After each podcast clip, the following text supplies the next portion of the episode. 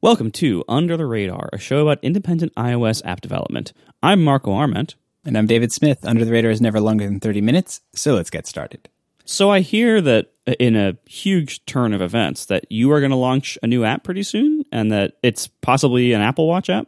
It is a, a new app, and it is an Apple Watch app. I mean, it is a, a wild, you know, a wild turn from my past history and the last five years of my life, where this this may have been something that I've done um, more than a dozen times, but in, in a wild turn of events, wow. it is um, it is something that uh, I'm doing, and so it's um, it's not it's not quite out when this we're recording now. So I'm not I'm going to you know there'll be a few little things like the name of the app that I'm not quite ready to to, to share yet. But my next app um, is going to be surprise, surprise, an, app, an Apple Watch uh, related app. And at a high level, it's probably useful to just kind of get a sense. So the app is about um, making a superly a super high level of customization for the complications um, that you display on your watch. So it's this very kind of this wide set of a lot of different complications with a lot of different configurations um, and ways to kind of configure them and schedule them and do them um, and then additionally, like on the watch side, I, it's it's kind of a, a, way a way for me to combine a lot of what I've learned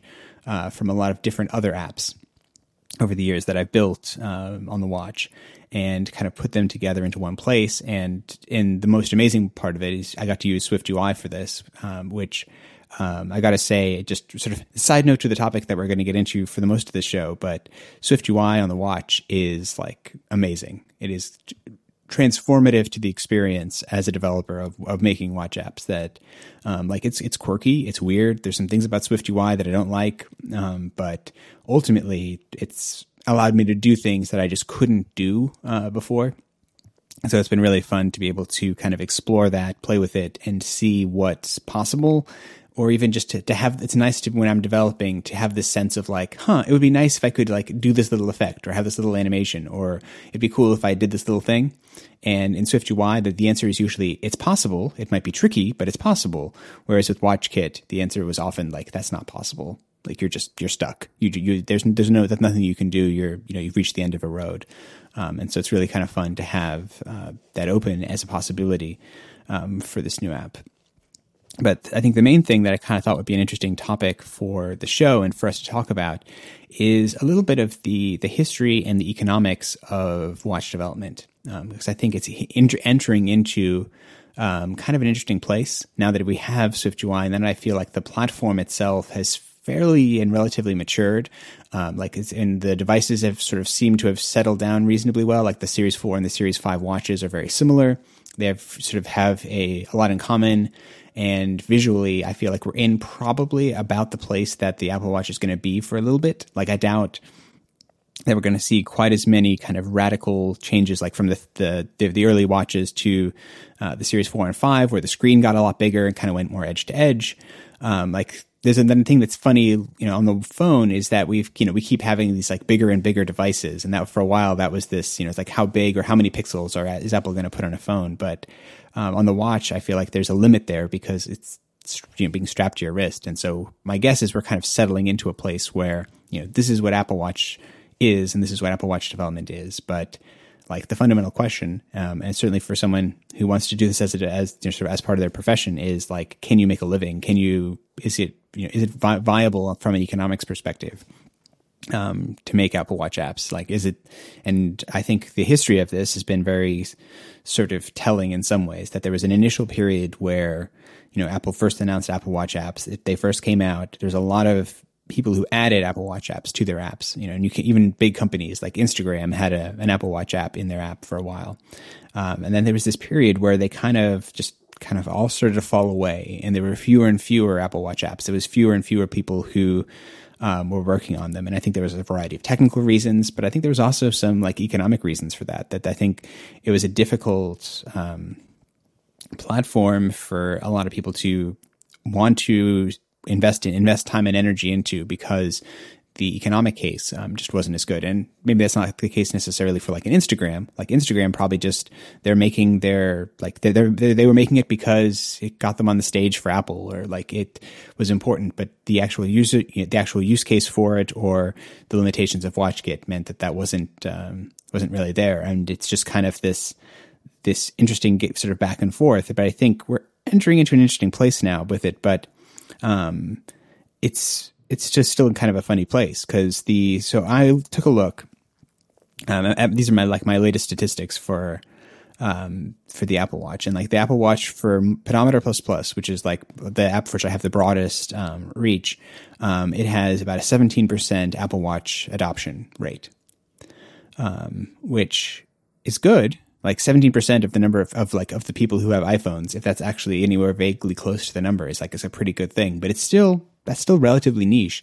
You know, that's the number of people who are probably still running like iOS 12. You know, it, it's it's like meaningful but small, um, and so it's small. And so if you're thinking taking an economics question, you start to get into like, well, is it worth doing these? Is it worth making this app? Is it is there a market there for it? I mean, I know you've run into this a lot, Marco, with um, the amount of effort you should put into Overcast Watch app, right? Because it's like how how big of an audience is there for this? How even in you know how is it worth and justified the time? Um, and obviously, it's, it's, less of an economic question directly for you, but it's like it's it's kind of a weird platform. Um, I get the impression for you of like, is this worth investing in? Is it something that you actually want to do? You know, I, I think what we saw, you know, as you said, like at first, every iOS company had to have a watch app, and then many of them quickly dropped off. And I think the reason why is just because we we thought, and I think Apple thought too. No one really knew, but I think we thought at the beginning this was going to be a general app platform similar to the phone. It turned out not to be. It turned out that for lots of reasons, some of them technical, some of them you know software, some of them just the reality of how people ended up using this device. The watch wasn't a, and hasn't become a general computing platform. It has become a very like specified role based platform where like in certain roles it's almost essential to people. You know things like notifications and fitness like it's it's very strong in those areas. And in other roles things like reading the news checking your email like there are other things where like people just don't do that on their watch. And but we didn't know that when it launched. Like people tried to make guesses about what people would use the watch for what it would be good at. A lot of those guesses ended up being wrong. And that's not necessarily a bad thing. It just wasn't what we expected. And so that's why you see these massive shakeouts and everything. But like now I think it, it totally makes sense to invest in a watch app and, and a good watch experience, including you know, some notification options and stuff like that, um, for some apps. And for other apps, it doesn't. My app happens to be one of them. You know, my numbers are actually f- somewhat close to yours. Um, mine are a little higher um, in percentage of watch people. I have about uh, twenty uh, percent. Uh, I think, uh, based on my current numbers, about twenty percent of my users have an Apple Watch paired. Um, and and that's that's not bad. You know that that's higher than I would have guessed uh, a couple of years ago, um, where I'd be. But um, so it's it's a pretty high number. But at the same time, it's hard for me to make a good watch app, which puts me in a frustrating place. And I think this is the place a lot of app makers find themselves, where the demand might be there, but oh, and also I should I should clarify. You know, about twenty percent of my users have Apple Watches. Not all of them use the watch app. the number of those who use the watch app is lower. And then the number of those who actually use the watch app for more than just looking at the status of playback is even lower than that. Like, so I, I do keep analytics of like what percentage of my users actually interact with the watch app, actually like, you know, hit the player pause button on it or hit track skip or, you know, whatever, like what percentage of people are actually like really like using it as opposed to just glancing at it. And that number is much lower. Um, and I think that's that's probably the pattern that a lot of apps might see of like you might have people who say they want a watch app, actually install the watch app, uh, but then when it comes to actual usage, it just doesn't. They just don't really use it because maybe maybe it isn't as useful as they, as they thought it would be, or maybe they have other ways to satisfy those needs, or maybe they need to take out their phone every time to do something else anyway, like like you know like you know Slack for instance, you know, or me, you know, any kind of messaging app. They show notifications on the watch, but what would they do with a watch app? I can't respond. Like anytime I want to respond, I want to just take my phone out and respond. You know, so like there's there's so many apps like that where it makes sense to maybe show notifications and maybe a basic status screen on the watch, but not much else. Whereas there are some applications like what you've been developing for the last few years that they live on the watch that that having them on the phone is is kind of nonsensical or or pointless and that it, it's really like the meat of it or the entire thing is the watch app. And I, think it just it isn't all apps. And so this is it's it's a specialized thing and for those specialties, it's amazing. Um, so yeah, that, I, I think the assumption that everyone should make a watch app has been long since disproven, but what's left can be a strong market. Yeah, and I think this is the like the fascinating thing from my own experience. Where like, so I I I, I sort of tallied up the number of watch apps that I've shipped and launched. So this is beyond like I mean I have probably like twice as many than this like prototypes or things that I've come up with, but I've shipped and launched 14 um, Apple Watch apps in the last wow. five years, um, which is a lot um, is is certainly more than I when when I sat down to make the list. I kept being surprised that I was like, oh wait, no, I, I, I did do a watch app for that. Oh no, I did do a watch app for that. And like they just kind of kept came, kept coming. Um, and I would say most of those kind of didn't go anywhere. Like most of them, and I think early, many of them were in the those early days. There's that early period where like I was just coming up with things that I could think of like I could do on the watch rather than necessarily potentially that like I should do on the watch. And I think learning to know the difference between could and should um, on the app on WatchOS has been kind of a really interesting journey. Just I, mean, think both for Apple as well as for uh, for third party developers. But like, there's definitely been a couple that have kind of hit on, and a couple that um, continue to um, have, have have some legs. But for most of them, like they didn't go anywhere um, to start with. But and like the ones that have had the most sort of attachment so far have, have typically been the um, the health and fitness related things, and often, honestly, the ones where the primary experience is on the phone. Um, and the watch aspect of it is like important, but isn't necessarily essential. Um, so I'm thinking of like Sleep Plus Plus uh, as an example, where it's like the most people's interaction with that app is actually on the iPhone. There is an Apple Watch app, and it does, you know, you can do things on the watch, and it requires a watch to collect the data that it uses, but it's not its primary experience is for most users um, is actually on the phone, and that's an experience that it's that pattern that I've seen kind of many times. That it can be a useful add-on, it can be a useful thing, but if you want to actually have a standalone um, sort of watch experience, it's it's really tricky. And I think the market for those kind of standalone watch experiences is where um, like things get really interesting for me as I'm kind of embarking on this journey for like making an app that is really focused on the watch and is all about the watch's experience because it's just harder, I think, to to find a business model and to find a justification that that kind of works for that. Because, like, you know, my, the other apps like Sleep Plus and Pedometer, like their primary uh, their primary sort of business case is that they are, um, you know, sort of free with ads with an in-app purchase to hide the ads. It's that kind of kind of classic model um, that I, in general, I've kind of settled on and I kind of, kind of like in that it has allows you to make something free, so you have kind of a broader audience. Um, it re- rewards uh, use because the more they use it, the more they see the ads in it, so that kind of has a nice virtuous cycle. And um, if people don't like ads or want to support the app, they can you know buy an in-app purchase and everyone wins. Like it's a great model, but the unfortunate thing is like on the watch that model doesn't really work. Like if you make an app free, it's just free. Because I mean, showing an ad on the Apple Watch feels like just that, that does not feel like something that would work or be scalable. Like this screen is tiny. Can you imagine having like a little like I don't even know like a little twenty pixel be- like banner on the bottom of your app or something? Like that would be awful. Well, and also like what ad content would even fit there? What would the like action path of that ad be? Like sure. if if somebody wanted to respond to the ad, what is what does that look like on the watch? do they do they go to a web page somehow? Like do, do you text it to them later or message like I, and then imagine like you know this uh, uh, again this whole like you know most personal device ever thing that Apple pushed wearing an ad yeah. is uh, I think another level than just having an ad on an app on your phone.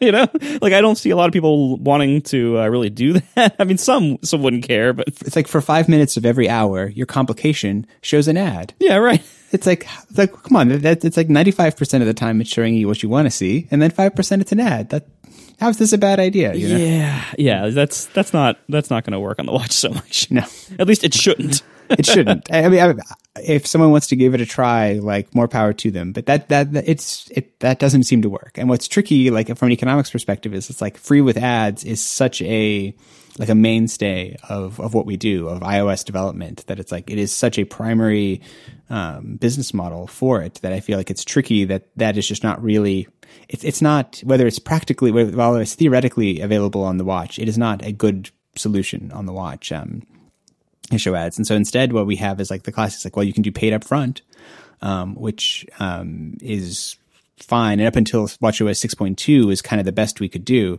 Because um, 6.2, we finally got in-app purchase. Uh, finally, that's it, we waited two point revisions. Um, but and six major OSs.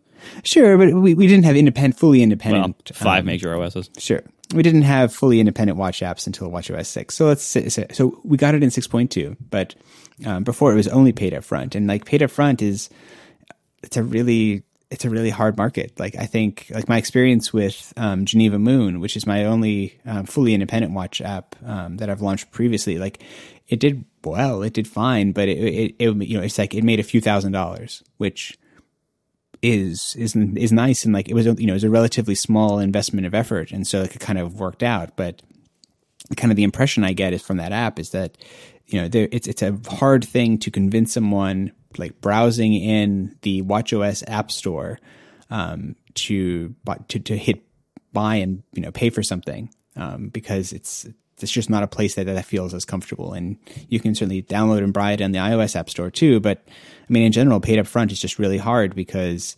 it's you you have to dis, you know you have to make a person they have to make a choice that they want your app before they've seen your app and you know back in the day, old days of the App Store, everyone wanted free trials. Like it's still that same problem of like, well, what do you, how do you convince someone that this is going to be something they want?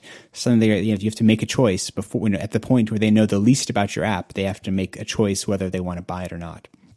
And so, like, it's just not a great model um, for there either. And I think too, like paid up front is tricky because it doesn't, um, it, it, it doesn't let you kind of capitalize on the people who really care about your app and really, really want it potentially because you want to probably have your price low enough that you can kind of get somewhat casual people still interested in it and, and still using it.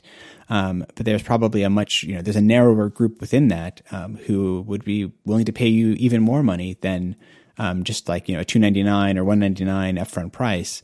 Um, but you can't really do that in a paid upfront model. So like I found that that one doesn't actually work particularly well either. And I've tried it for like, you know, my workout app, um, Workouts Plus Plus had, was paid up, was paid up front for a while, was free for a while. Like for a while, I just gave it away because I wanted it in the world. Um, but it's like in, in no case did it ever really find itself, um, like a strong economic footing. Um, in, in, any of those business models. Like there's just, I, there's not enough interest or the interest that there is isn't enough to kind of like overcome the free to pay, um, like wall that you kind of have to deal with. And so, um, in in all cases, I feel like watch the economics of watch development are really tricky. But you know, I do have a solution for this, or at least I hope to. I hope to, which we can probably talk about after we talk about something. Um, that we do like, right? Exactly. We're brought to you this week by Linode. Whether you're working on a personal project or managing your enterprise's infrastructure, Linode has the pricing, support, and scale you need to take your project to the next level. They have 11 data centers worldwide now, including their newest one in Sydney, Australia. All of these offer enterprise grade hardware, their next generation network, and their new S3 compatible storage option. So Linode delivers the performance that you need at a surprisingly good price.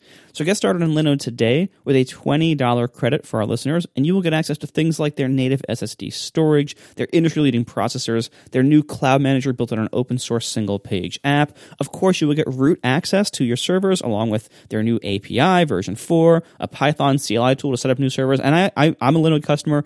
I just the other day set up two Linode servers in part using their their Python CLI tool that I have this big automated script to do and use their API and everything. It's so easy. Like you can script things or you can use the GUI they provide. It's just awesome. Their Nanode plans or smallest plan starts as low as five dollars a month, and they have all sorts of stuff that goes above and beyond that for various needs you might have. So go to linode.com slash radar to learn more and use promo code under the radar 2020 when creating a new Linode account, and you'll get a $20 credit towards your next project. They're also hiring right now. If that interests you, go to linode.com slash careers. Once again, linode.com slash radar for that wonderful promo. Get for that $20 credit using promo code under the radar 2020. Our thanks to Linode for supporting this show and all of Relay FM. So I'm curious, before you get onto to the, what you're actually doing here, um, I'm curious, has the introduction of the App Store last summer on the watch made any noticeable difference for you? It's it's slightly tricky thing to measure um, in terms of its uh, like I think the reality is, maybe the short answer is yes, but not dramatic, but meaningful. Maybe it's like I don't know. It's like kind of in that mid, in that middle ground where like there's a way if you go into your sales reports um, in in App Store Connect, you can pull up the source or that is essentially like the source device of a purchase or a download, and if I go in there and there's a way to see essentially which ones I think came from the Watch App Store. Like uh, it's it says Watch OS, and so the only thing I can imagine is that this is the Watch App Store, but there's not actually like said anywhere explicitly as far as I can tell. And you know, for Pedometer and Sleepless Plus, I definitely have seen like you know it's like something like uh, you know, maybe like 10% of my downloads on some days will come from huh. um, that. And it's usually, you know, coincides with if the app is being featured. Um, in the app in that app store because I think that app store is a very much you know like it, really it shows like three apps at a time or four apps at a time um, in a prominent way and so if you're one of those and someone happens to be there and your app happens to be free then it seems certainly like a, a tool for uh, for for discovery um, I don't think like I, I, don't think I have a good way of knowing if people are searching for my apps and then finding them in that app store because searching on the WatchOS app store is kind of a, a complicated journey that the user has to go on. Um, so it isn't necessarily quite as strong there, but I will say that it does seem like you know the app store is definitely being opened, and if you happen to be fortunate enough to be featured there, that while you're featured, you know it can account for some a meaningful and measurable amount of downloads. That it isn't something that is completely kind of like fallen off um, into nothingness. And I got I would expect that this will it's it's an area that will you know sort of have a slow growth over time, um, especially as the watch becomes more and more independent. That um, the app you know the the app store and that being a place that people think to go to get an app. Um, you know might increase but even if it is now and if you say it is you know at, on, on a good day 10% like that still seems meaningful.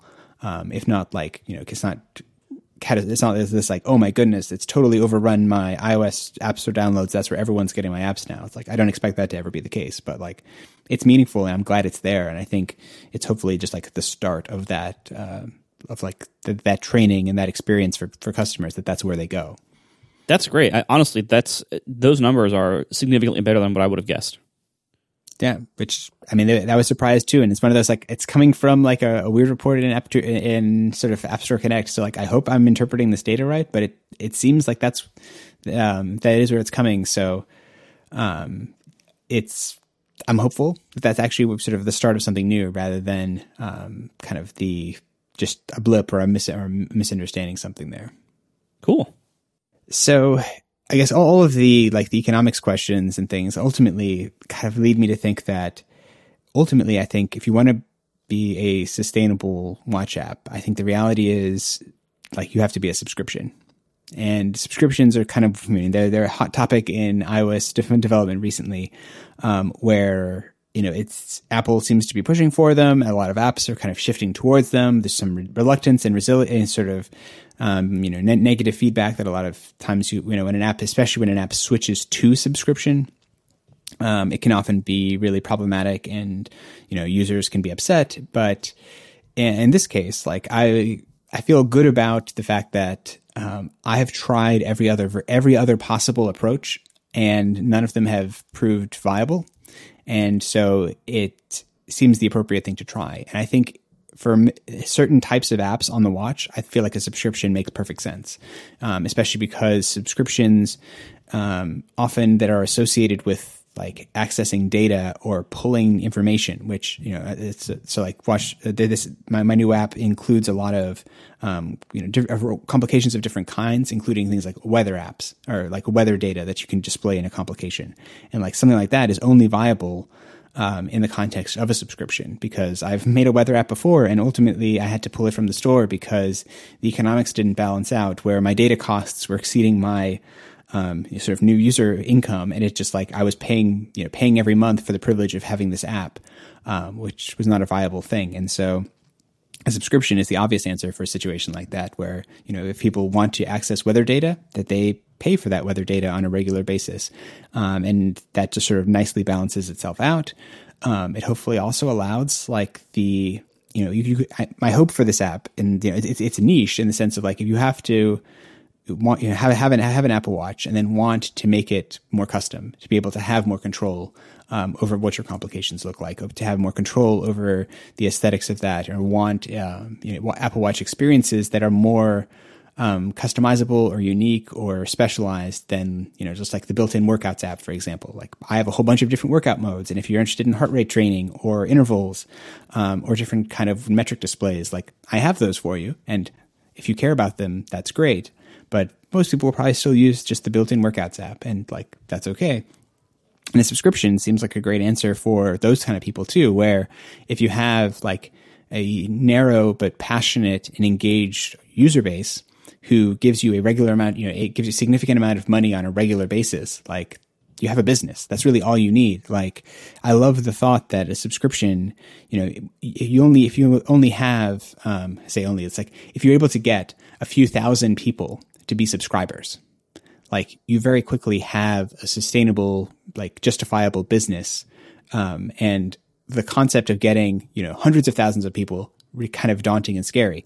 But getting a couple thousand, like, doesn't seem nearly as crazy to me. It doesn't seem nearly as this intractable, hard marketing problem.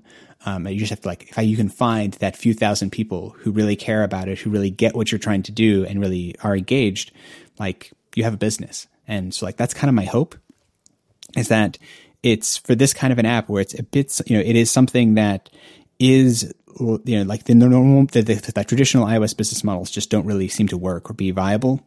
That going subscription and you know appealing to a group of people who hopefully you can kind of uh, you can draw in because it's doing something that uh, for a device and the way in which they use the device that they really care about. Like my hope is that it will be sort of work and be justified, but it's certainly an experiment. I expect to report back um, on Under the Radar in the next, you know, a couple of weeks as I, after I launch this app, hopefully next week, and kind of get a sense of is that true? Like, is it possible to get a couple thousand people who care about um, WatchOS development? And reality is, if they don't, and like if I can't, I mean, it could just mean that my app's bad, but it also might just be an indication that, like, as an app platform, it's in kind of an awkward place. Well, the thing with subscriptions too, I mean, this applies to any app with subscriptions. Like, you know, as we talked about many times before, it, makes a lot of sense. Like that is a business model that makes a ton of sense given the realities of the market we're in, where where you know the paid upfront just you know workflow, purchase flow, and realities of the market are very hostile right now, and and probably will be for the foreseeable future.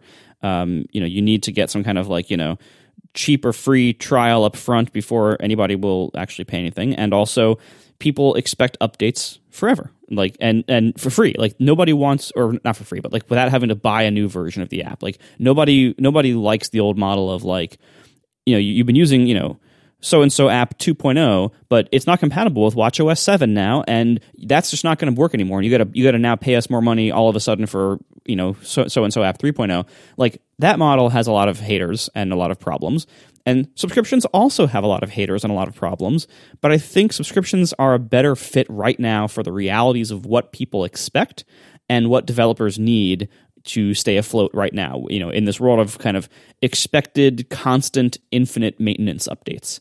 Um, like you need constant revenue coming in for that.